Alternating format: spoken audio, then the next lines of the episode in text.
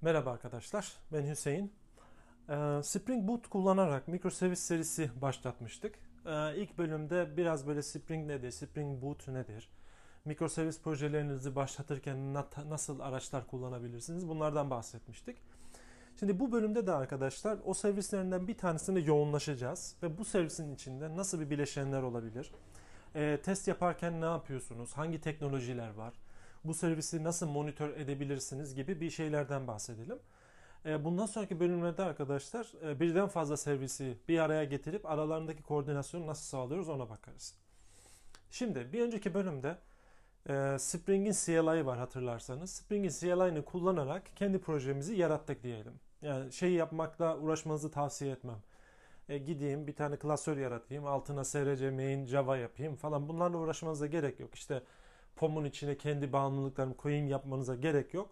Onun yerine Spring'in kendi e, command line interface'i var. Onu indirebilirsiniz.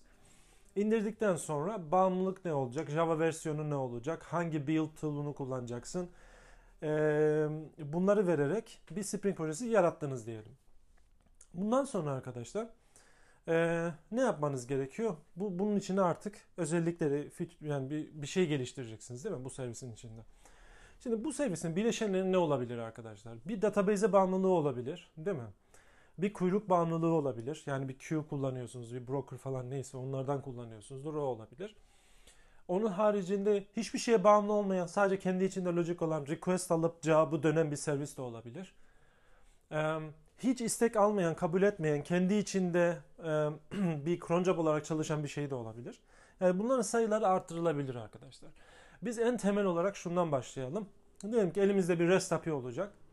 Bu REST API'de e, tabii ki de request alacak, response dönecek. Onda herhangi hem fikiriz zaten. Onun haricinde database'e de bağımlılığı olsun. Database'e bağımlılığı olsun ve e, biz bunların metriklerini bir şekilde takip edebilelim. Tamam Ha niye metrik takip edelim? Çünkü serviste herhangi bir problem olduğu zaman e, bu servisin neresinde bir problem var onu anlayabiliyor olmamız bizim için çok faydalı olur. Yani canlı bir ortamda herhangi bir problem olduğu zaman yani mikroservisi unutun. Elinizde sadece bir tane servis var. Canlı ortamda bu servisle ilgili bir problem olduğunda bunun nereden kaynaklandığını bilemiyorsanız bu sizi strese sokacaktır. Şimdi peki bunlar nasıl kurulabilir, nasıl yapılabilir? Öncelikle bağımlılıklarınızı eklediniz, veri tabanına bağımlılığım var dediniz. Eğer Spring kullanıyorsanız arkadaşlar zaten birçok şey projesinde mesela diyorsunuz ki ben MySQL kullanacağım. MySQL'i ekliyorsunuz bağımlılık olarak. Siz zaten MySQL'in bağımlılıklarını eklediğiniz zaman ve Spring Data projesini kullanacağım dediğinizde Spring Boot projesi ayağa kalkarken şunu yapıyor. Ha ben class betiminde bir şey gördüm. Bu ne? MySQL. Aa, o zaman demek ki database'e bağlanmam gerekiyor diyecek ve database ile ilgili konfigürasyonları bulmaya çalışacak kendi e, MySQL ile ilgili olan kısımda kendi database ile ilgili olan bağımlılıklar dediğimiz şey data source URL'iydi, kullanıcı adı şifresiydi. Bunlarla ilgili parametreler. Bunlar arkadaşlar o modülün içinde ön tanımlı olarak bazı değerler var. İşte localhost gibi. Ama e, siz kendi ayarlarınızı da verebilirsiniz burada. Kendi ayarlarınızı verirken arkadaşlar isterseniz application YAML ya da properties dosyasında yazarsınız bunu. Spring Data Source URL diye gider. Ya da bunları ortam değişkeni olarak da paslayabilirsiniz. Benim kullandığım notasyon genelde ortam değişkeni olarak paslamak. Ee, ve Spring'in property placeholder o mekanizma yani Spring'in konfigürasyonu bir şekilde oluşturma mekanizması arkadaşlar bence çok zekice tasarlanmış. Ve ben şuna inanıyorum. Bu zekice tasarlanmış bu sistemi alıp bir sürü yere bu, bu mantığı bir sürü kütüphanede görebiliyorum. Ne yapıyor peki Hüseyin? Burada ne yapıyor bu arkadaş? Neyi zekice tasarlanmış? Şöyle arkadaşlar. Normalde sen bir application properties'in içinde spring nokta data source nokta url eşittir diye bir değer veriyorsun oraya işte. JDBC, MySQL, localhost 3306 slash işte database'in adı neyse verdiniz. Bunu aynı zamanda arkadaşlar orada değil de ortam değişkenlerinde noktaları alt çizgiye çevirip karakterleri de büyük harfe çevirdiğinizde ikisi aynı şeye tekabül ediyor. Peki ne demek bu? Spring nokta data source nokta diye gidiyorsunuz ya. Bu artık şuna dön şu, şu, şu şekilde de verebilirsiniz ortam değişkeninde. Büyük harflerle Spring alt çizgi data source alt çizgi URL eşittir. Yani öyle bir convention var. Sanki şey gibi düşünün. Noktaları alt çizgiyle replace ediyor. Yani öyle bekliyor. Beklentisi o Spring'in. Ve karakterleri de büyük harfe çevirmiş şekilde. Bu bize ne, ne sağlıyor arkadaşlar? Yani ileriki bölümlerde belki buna da bakarız. 12 factor app dediğimiz bir notasyon var. Yani bir uygulama geliştiriyorsunuz. Bu uygulamada hani best pratiklerle, temel pratiklerle donatılmış bir uygulama olduğunu düşünün. Buradaki maddelerden bir tanesi arkadaşlar configuration diye bir segment bölüm var burada. Config diye bir bölüm var. Diyor ki configleri diyor over environment variables yani ortam değişkenler üzerinden alırsan e, bu e, temel pratikleri uygulamış oluyorsun. Peki Hüseyin neden böyle bir şey yapmak ister? Çünkü şundan dolayı arkadaşlar. Siz e, uygulamanın e, property dosyasını kullanırsanız eğer yani nihayetinde cloud native uygulama geliştirirken e, Docker imajını yaratıyoruz değil mi? Docker imajı yaratmak ne demek? E, source kodunu alıyorsunuz, property'lerini alıyorsunuz, hepsini paketleyip Docker imajı haline getiriyorsunuz. E ben şimdi property'ler artık şeyin içinde, uygulamanın içinde. Peki ben bunu e, database üyelerini A değil de B yapmak istesem ne olacak? Gideceğim bir tane daha Docker imajı yaratmak zorunda kalacağım. Buna düşmemek için arkadaşlar e, bu, bu parametreleri eğer ortam değişkeni üzerinde alacak şekilde yaparsanız yani uygulamanın ana mantığının Docker imajını yaratırsanız ama konfigürasyonunu ortam değişkeninde geçecek şekilde e, yaparsanız aynı uygulamayı farklı parametrelerle çalıştırabilme imkanı bulursunuz. Şimdi ortam değişkenlerini tercih ediyorum demiştim. Burada e, database parametrelerini bir şekilde verdiniz. Şimdi bu database e, normal uygulama çalışırken gerçek bir database olabilir bağlantısı. Ya da arkadaşlar bir test yazıyorsanız, bir integrasyon testi yazıyorsanız mesela bu da in memory embedded bir database de olabilir değil mi? HQ e, olabilir burada, H, H2 olabilir. Dolayısıyla e, bu konfigürasyonlar önemli. Spring'in on auto configuration e, olayı da güzel. Hani dediğim gibi sizin ClassPath'e koyduğunuz parametrelere göre Spring onunla ilgili olan konfigürasyonu otomatik olarak kendine yükleme isteği. Biz buna auto konfigürasyon diyoruz. Bu MySQL olabilir, Hazelcast olabilir, Redis olabilir. Bunların hepsinin e, şeyleri var. E, Spring tarafında bir tanınırlığı var. Yani ya gidiyor property dosyasına bakıyor, ya ClassPath'e bakıyor, ya bir tanımlamaya bakıyor. Yani o bağımlılığı nasıl çözdüğünü ve e, konfigürasyonu nasıl yükleyeceğini Spring orada güzel bir şekilde karar verebiliyor. Peki database konfigürasyonunuzu yaptınız. Güzel. Peki burada başka neye e, dikkat etmeniz gerekebilir? Şimdi Spring kullanıyorsanız arkadaşlar zaten muhtemelen Spring'in size sağladığı bir um, abstraction diyelim ona. Sağladığı bir abstraction var. Yani sen gidip de um, database'e bağlanırken işte mysql.connect falan öyle şeyler yapmıyorsun. Bunun için Spring'in içinde data source mekanizmaları var. Sizin o kullandığınız Spring Data ya da Spring MySQL koyduğunuzda e, yüklenen bu data source configuration kısımları Spring'de otomatik hallediliyor.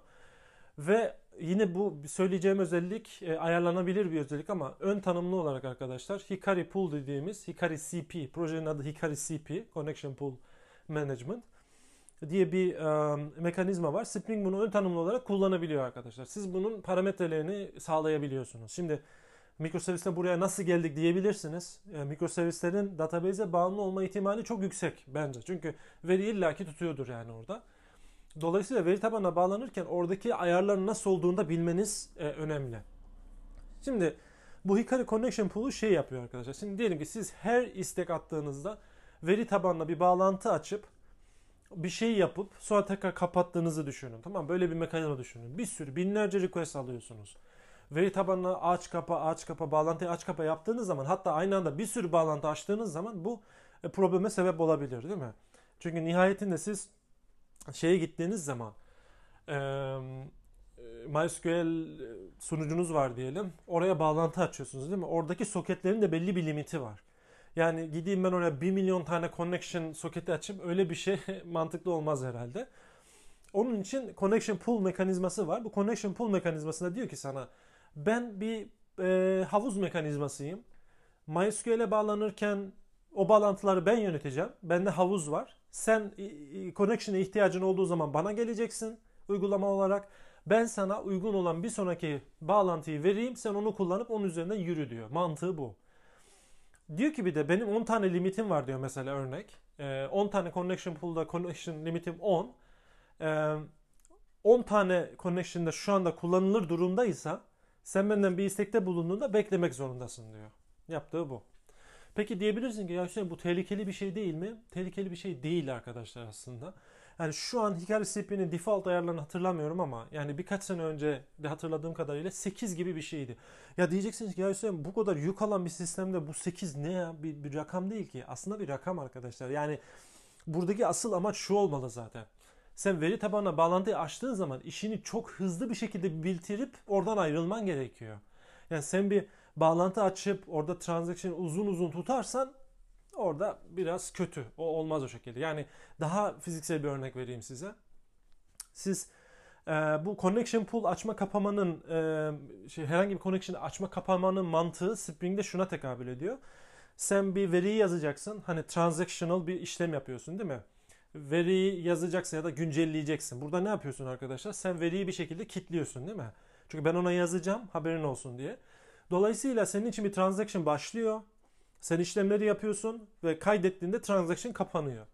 O zaman işte sen o connection'dan aldığın bir tane, pool'dan aldığın bir tane bağlantıyı harcadığın zaman geriye bakabiliyorsun. Release edebiliyorsun o connection'ı.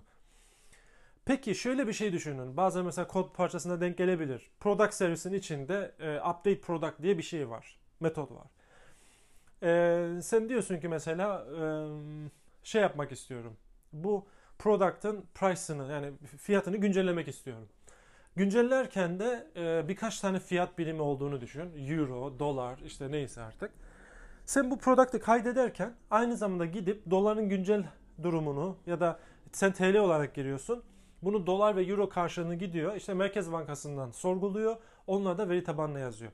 Yani bu işlemde hem dışarıya açılan bir HTTP request'i var hem de veri tabanına bir şey yazmaya çalışıyorsun.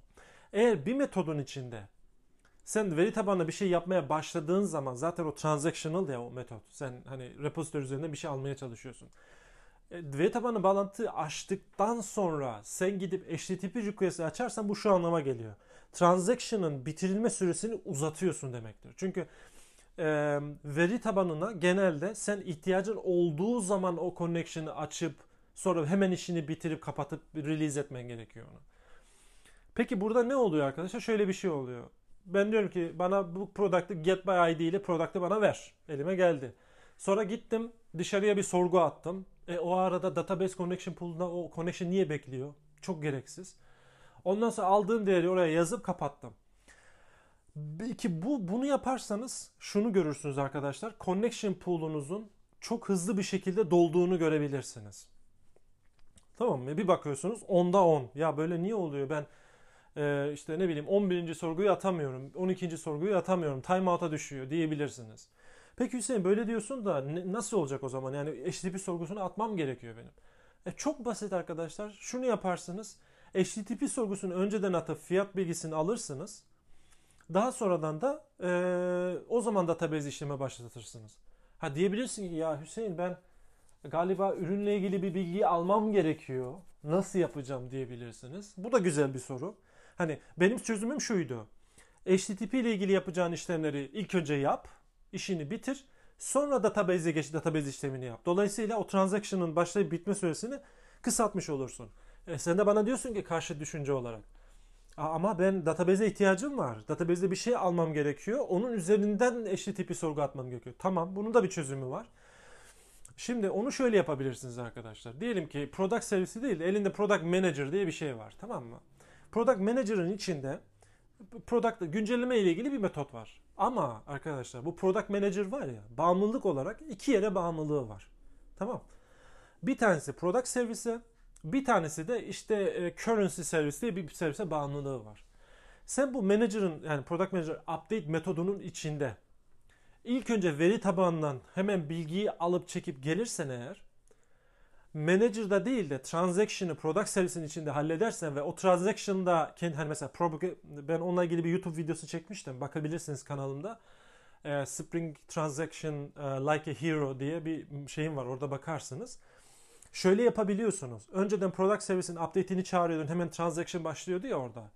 Onun yerine ben bir üst seviyede mesela manager diye bir klasım var. O gidiyor product service'in üzerindeki e, find'i çağırıyor. Product'ın bilgisini almak almak için. Onun kendi içinde transaction var ve o yeni bir transaction başlayıp bitiyorsa eğer dolayısıyla manager'ın içindeki herhangi bir transaction işlemi olmuyor ama siz product service'i çağırdığında orada bir transaction işlemi olabiliyor. Böyle nested transaction'lar olabiliyor arkadaşlar. Yani product ile ilgili bir istek attığınızda o product bilgisini aldığım zaman benim işim bitmiş oluyor orada ve transaction'ı kapatmış oluyorum. Daha sonradan HTTP sorgusu atıyorum. Burada transaction yok. Çünkü HTTP sorgusu ayrı. Yani product'ın detayını aldım, geldim, transaction bitti. İkinci adım HTTP ile gittim Merkez Bankası'ndan kurun güncel verisini aldım, geldim. Bu ikinci. Bunda zaten transaction yok. Üçüncü işlem olarak da gidip product service'in update'ini çağırıyorum. Burada transaction var.